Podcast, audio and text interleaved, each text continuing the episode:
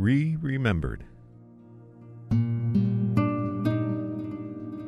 A one act play written and performed by Jay Sullivan.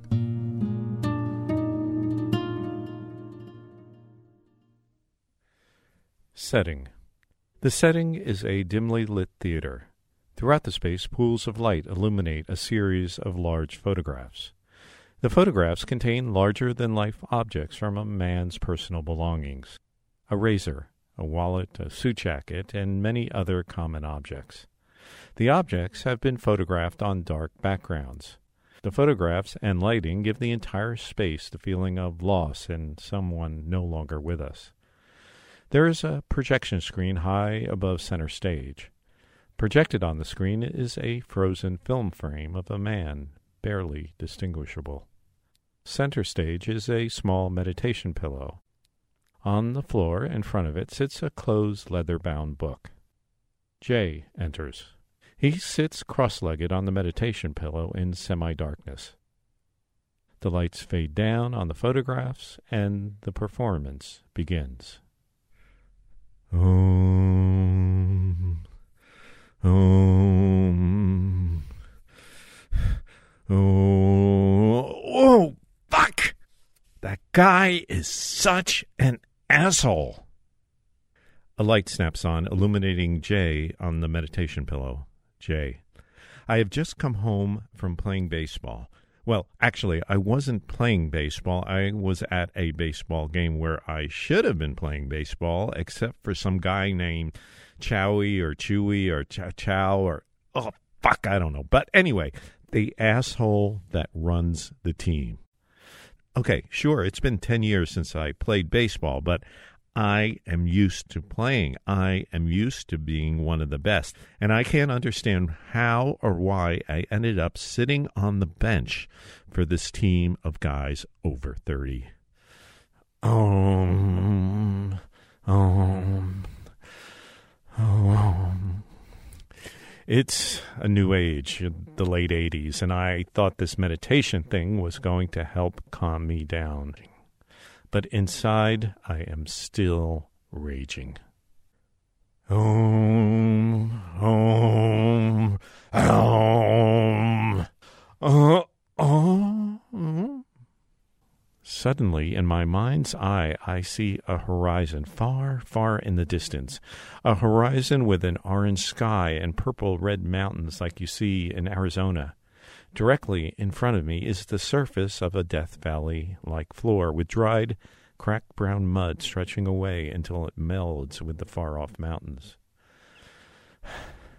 Om, om. The color of the mountains start to change, getting darker and darker and then black. It's a black cloud, and it has covered the purplish red mountains and now the orange sky as well as it quickly moves towards me, a black, swirling, angry cloud of soot and ash. Closer and closer, and then with an intense gust, blackness. Lights snap on, and Jay's eyes are open. The black cloud is gone and so are any thoughts of Chow or Chewy or all that's been replaced by a big white house on a big green lawn and oh yeah it's Marlboro. I remember that now. When I was a young boy, my father was at Marlboro State Psychiatric Hospital. Why I am thinking of this now, I really don't know. It's not like it was some kind of repressed memory. It was something I knew about, but I just never thought about. And out of this day of anger, this day of rage, this frustration, this day of not playing baseball, comes this memory of Marlboro. A drive to Marlboro in an old green Buick, a long driveway to the big white house on the big green lawn a hard floor with iron framed beds and thin mattresses, an unseen radio playing an unhappy song. Da, da, da, da, da, da, da, da. Jay, as if he's trying to remember the song. Da, da, I sit, I sit and watch the children play. Smiling faces I can see, but not for me. I sit and watch as tears go by.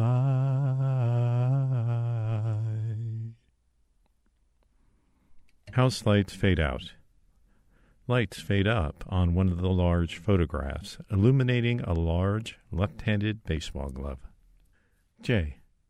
Someone once asked me, When did you break from your father? When was the moment he was no longer God?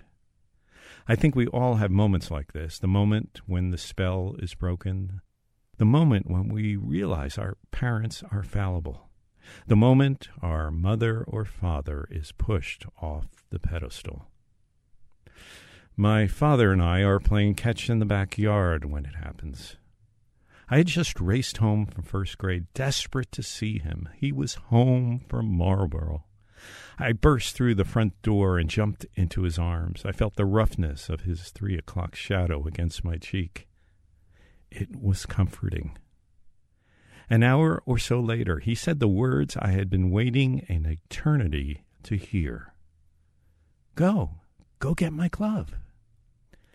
Now, in the fading light of the backyard, my father throws a baseball, and I catch it.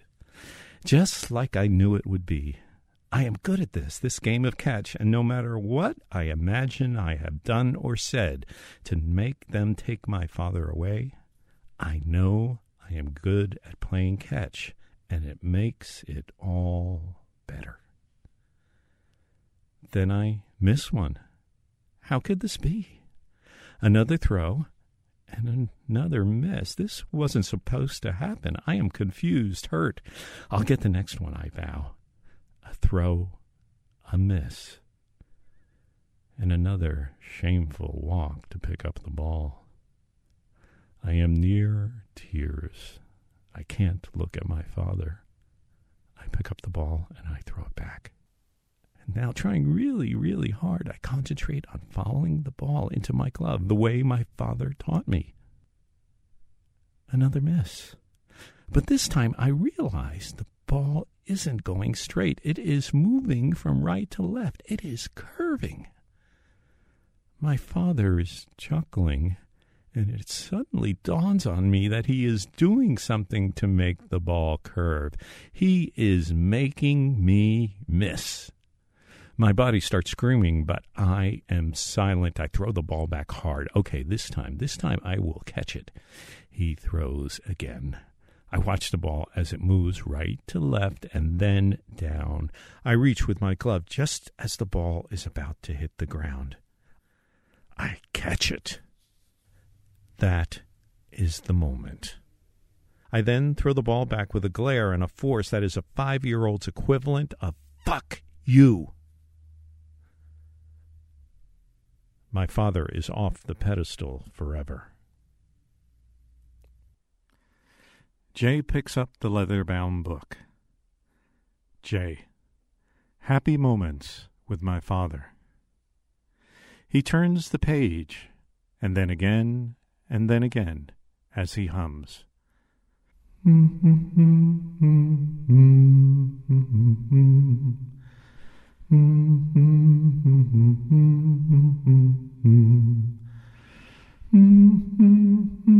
In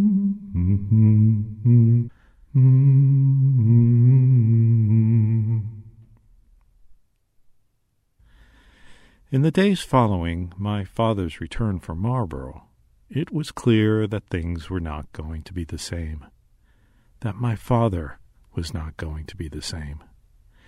He slept many of his days away on the couch. He lost his sales job at IBM. And we moved from a suburban house with a big backyard to an apartment complex out on the highway. And somehow, for some reason, I thought it was all my fault. Stage lights fade out. Lights then fade up on one of the large photographs, illuminating a stainless steel handheld razor. Jay. Shortly after Marlboro and the fall, I am sitting on the toilet in my grandmother's basement in Brooklyn. We visit Grandma here in this basement playroom, one that has a kitchen where she makes food for us. Downstairs, it's dark, lit by little windows. But in the bathroom where I sit, it is bright. The lights are on with the door closed, and I'm surrounded by bright white walls. I am sitting there doing what I planned that morning when I found a treasure of my father's in the bathroom at home. Outside the door, I can hear my mother and my grandmother and my sisters in this place downstairs. My father is somewhere, may, maybe nowhere. My mother knocks on the door. Jay, what are you doing in there? The door opens. What have you got in your mouth? I open my mouth and stick out my tongue. There, in the bright light of the bathroom, it's easy for my mother to see that lying on my tongue is a gleaming, shiny, double edged razor blade. My mother screams and yells something to my grandmother, who's a nurse. She jumps into action, carefully leading me out of the bathroom, and then from behind, her hand hits the middle of my back with such a tremendous force. Whack! The razor blade comes flying out of my mouth and bounces along the floor of the linoleum tiles. I am not hurt physically, but in the days to follow, I become withdrawn, quiet, all the while just trying to be good, trying to be better. It's a child's response to feeling responsible for his father's bipolar illness and the chaos it's created. The lights fade up on one of the large photographs in the space. This one reveals a brown paper bag. Jay.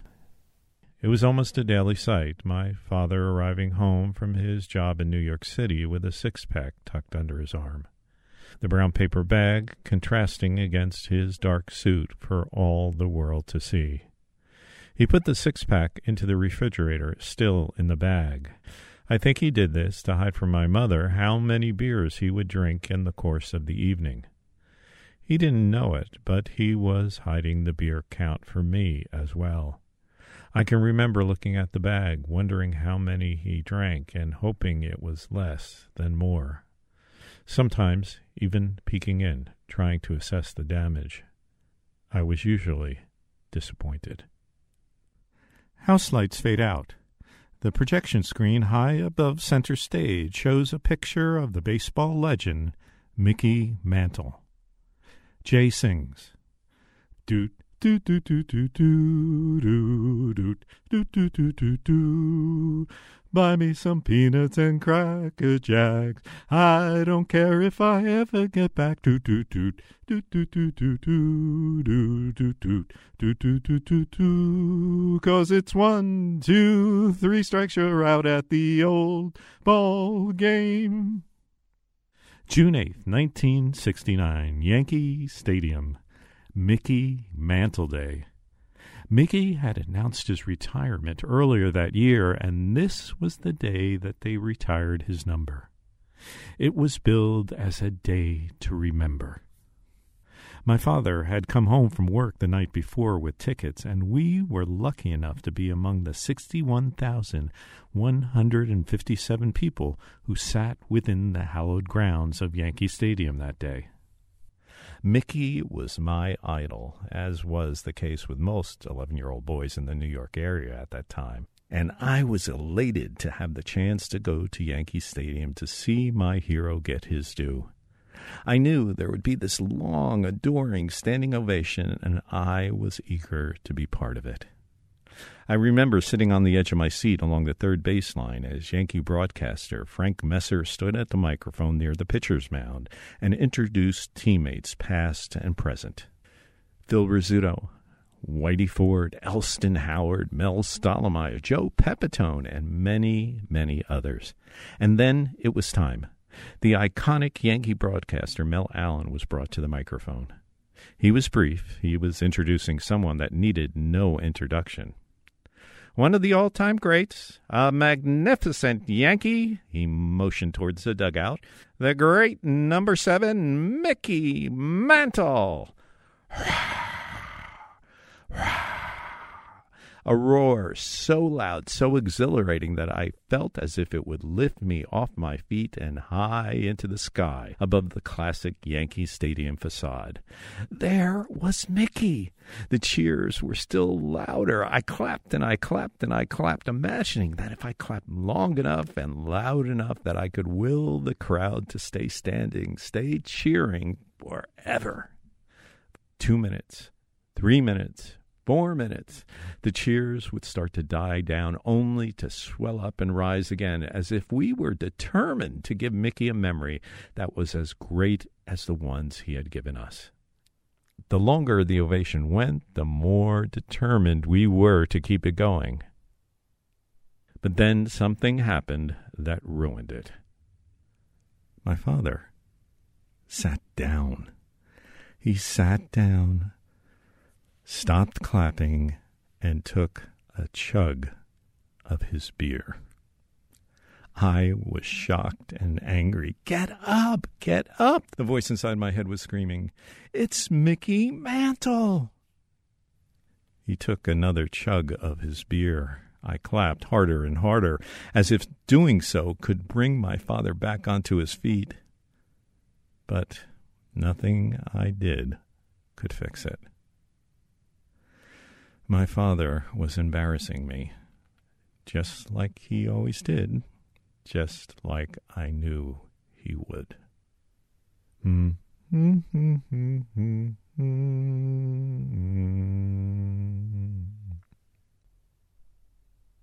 House lights fade out, and when they come up again, Jay is pantomiming as if his arm is holding up another person.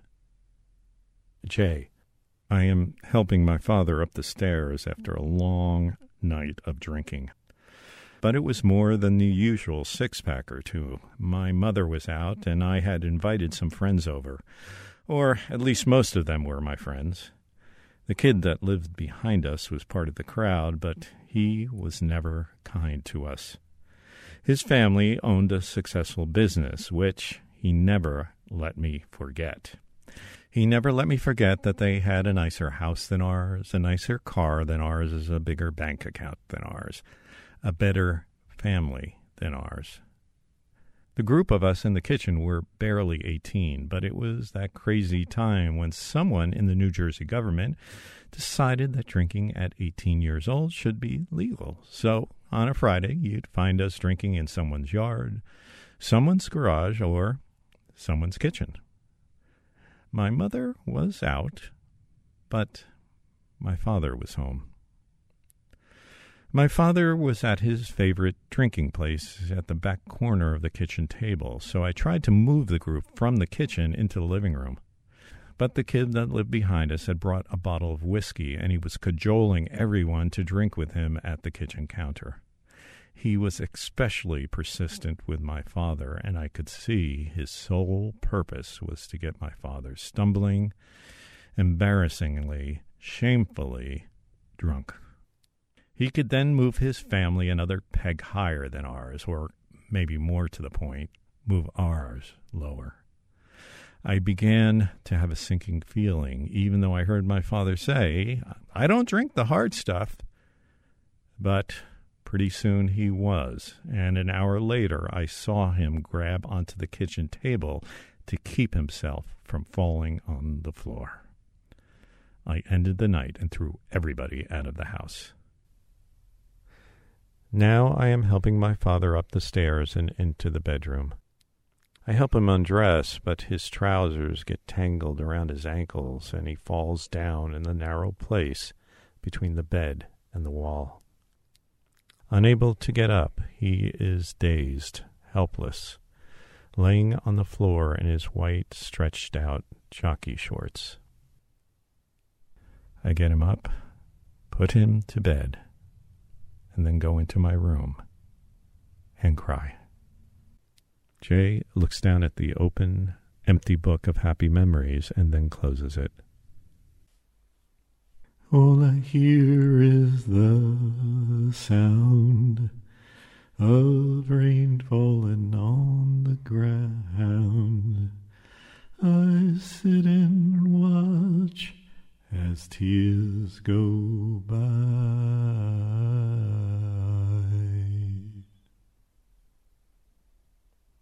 Stage lights fade out, and when they come up again, Jay is facing an imaginary door on downstage left, profile to the audience. Jay. I am at my sister's apartment in St. Paul, Minnesota. On the other side of the door, somewhere in the apartment, is my father.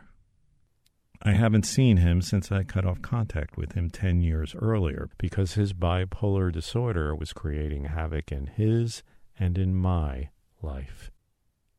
This weekend in St. Paul would turn out to be one of the last times I would see him before he died.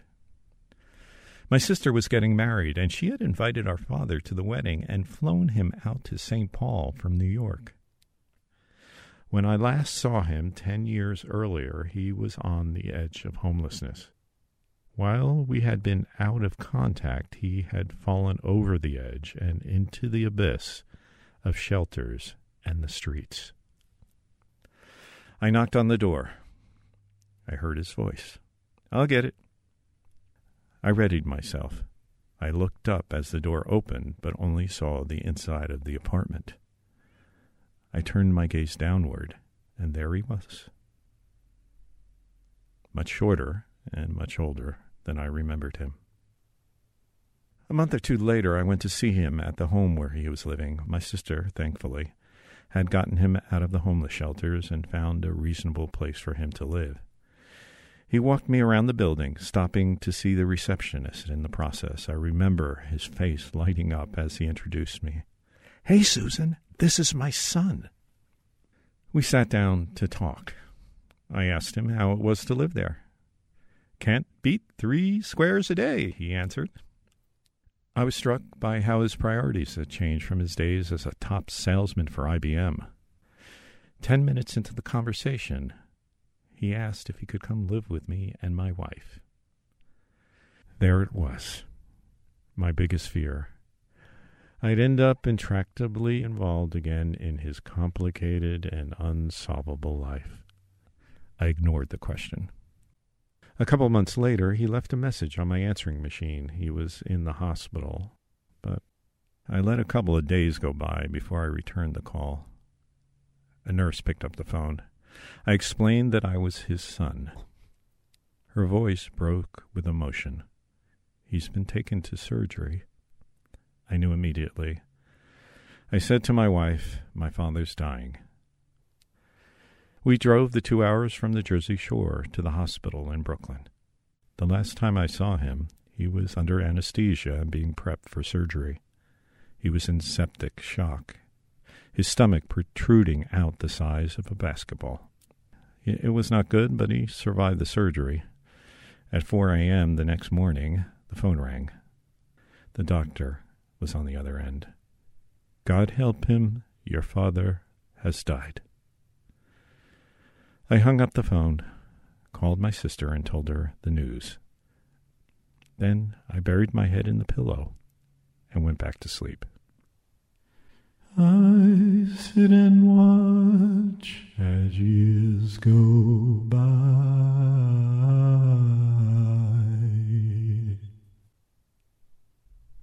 Twenty years later, Steve and I are standing on a street corner. Cars are whizzing by. It's a busy street, a block from the ocean, and across the way is the modest white and gray shingled house where Steve grew up and where I spent a fair amount of my teenage years. Steve's father still lives there, and currently, as Steve and I talk, his father is on his daily outing, being wheeled down a quiet side road by his live in caretaker. Steve spends most of his time caring for his father, and that means Mr. Mindick is able to stay in the house that has been his home for the last 60 years, instead of having to move to some assisted living place. Steve's father has Alzheimer's, and even though he sometimes has trouble remembering the people around him, he remembers that he is at home, and that is important. I talk with Steve about his father and how Steve cares for him. It makes me a little jealous. Really? Jealous? I was happiest when my father was not around. And now I wish I had a relationship with my father like Steve's current relationship with his father. I wish I was the good son dedicated to the happiness of his aging father. Now, I had come to a sort of detente with my father since he died. But anyway, my my father is 20 years gone and there is 30 years before that. And I think there is no going back. But the somewhat disturbing thoughts from my street side chat with Steve stay in the back of my mind for several months until they find an opportunity to move forward and intrude on my present. I'm in a photography workshop when it happens. After spending most of my career creating media for corporate clients, I've taken this workshop to get back to one of my teenage passions taking still photographs. The workshop leader suggests that we photograph a memory that we would like to take into eternity. You would think that this would suggest a happy memory if you were going to live with it for eternity. But for some reason, on the train ride home, I start thinking about my father again. My thoughts eventually go to the memory of the first curve in the backyard at age five, and then to the many, many other curves that followed. These were the memories I had spent a lifetime trying to forget, but here they were again, refusing to stay in the dark cloud of the past. I knew enough about psychology to know that you can't ignore the past forever. So, reluctantly, with the camera in my hand providing cover and some comfort, I decided to move forward by taking a perilous journey to the past. House lights fade out. Lights fade up on one of the large photographs, re-illuminating a large left-handed baseball glove. Jay. I find myself at a moment before the curve, a few minutes before the curve. My father had told me to go, get my glove. I had been waiting weeks for this moment, this chance to play catch again. I ran down the dark inner hallway to my parents' bedroom. I opened the door, and inside the room was filled with the glowing golden light of the late afternoon sun. I looked towards the closet, and suddenly I was afraid. I was afraid that the glove would not be there. It would not be in the closet, and I would be disappointed again. Slowly, I walked to the closet door and opened it. And there, on the shelf, was my father's baseball glove. This was the memory I wanted to take into eternity. So I decided to photograph a baseball glove. Now, since my father died indigent, I had very few objects that he actually owned, so I spent my time looking for a baseball glove at garage sales, flea markets, and on eBay until I found one that felt right. I spent weeks photographing that glove, and from it emerged not only a photograph, but also the insight into how I might be able to reconcile with my father, how I might have a more normal adult relationship with him how I might have the experience of him living with me in his old age, even though he was long past. How? I would imagine it. I would imagine my father lived with me.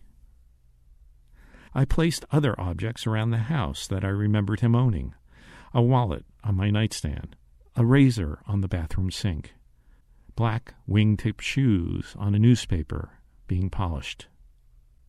I photographed the objects large and direct, seeking to dissolve the movie I had in my head of a weak, failed man and replace it with images that were strong and masculine. I started a journal that recorded our imagined life together our days at the beach, the coffee shop, the ball field.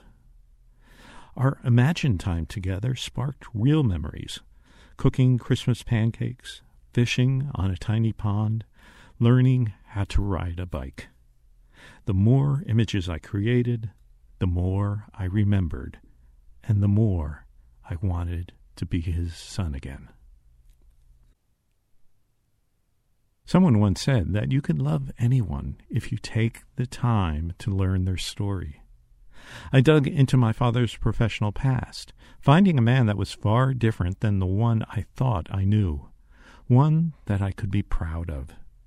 Pledge captain at his fraternity, top salesman at IBM and 3M, president of the New Jersey Jaycees. MBA at Seton Hall gained several years after his first problems with bipolar disorder. I photographed a college ring, a How to Win Friends and Influence People book, a briefcase. I came to realize that my father was really smart and educated, something that never occurred to me in the first 52 years of my life. He was an innovator. He was about what was new. What was next? Selling computers for IBM in the early 60s? It's like working for Google today. In 1963, he had a new 1963 Dodge Dart, one with a push button transmission. And we were the only ones on the street to have a portable stereo system. A Zenith that had speakers that detached, and you could place them 10 feet on either side of the turntable. It was the centerpiece of my parents' barbecues and any barbecue in the neighborhood. The latest records arrived in the house with the hits of 1963, 1964, and one from a new group with an album called Meet the Beatles. In my re remembered past, we were living the American dream in the time of Camelot,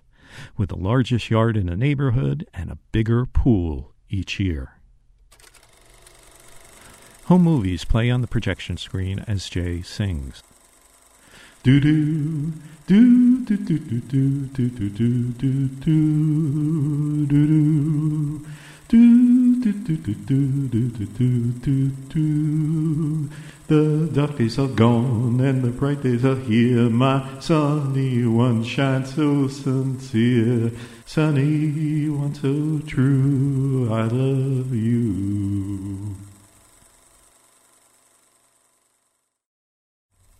Three objects of my father's, and only three objects, have remained with me from the day my mother and father divorced and my father moved to the YMCA some fifty miles away. My father's movie camera, his film projector, and our family's 8 millimeter home movies. They have stayed with me as I moved from apartment to apartment, house to house, bachelorhood to married life, and young adulthood into middle age. I really didn't think much of this other than I am a photographer and a filmmaker, and old cameras, projectors, and film are interesting to me. Somewhere along this process, the memory of my father editing home movies together at the kitchen table came to the surface.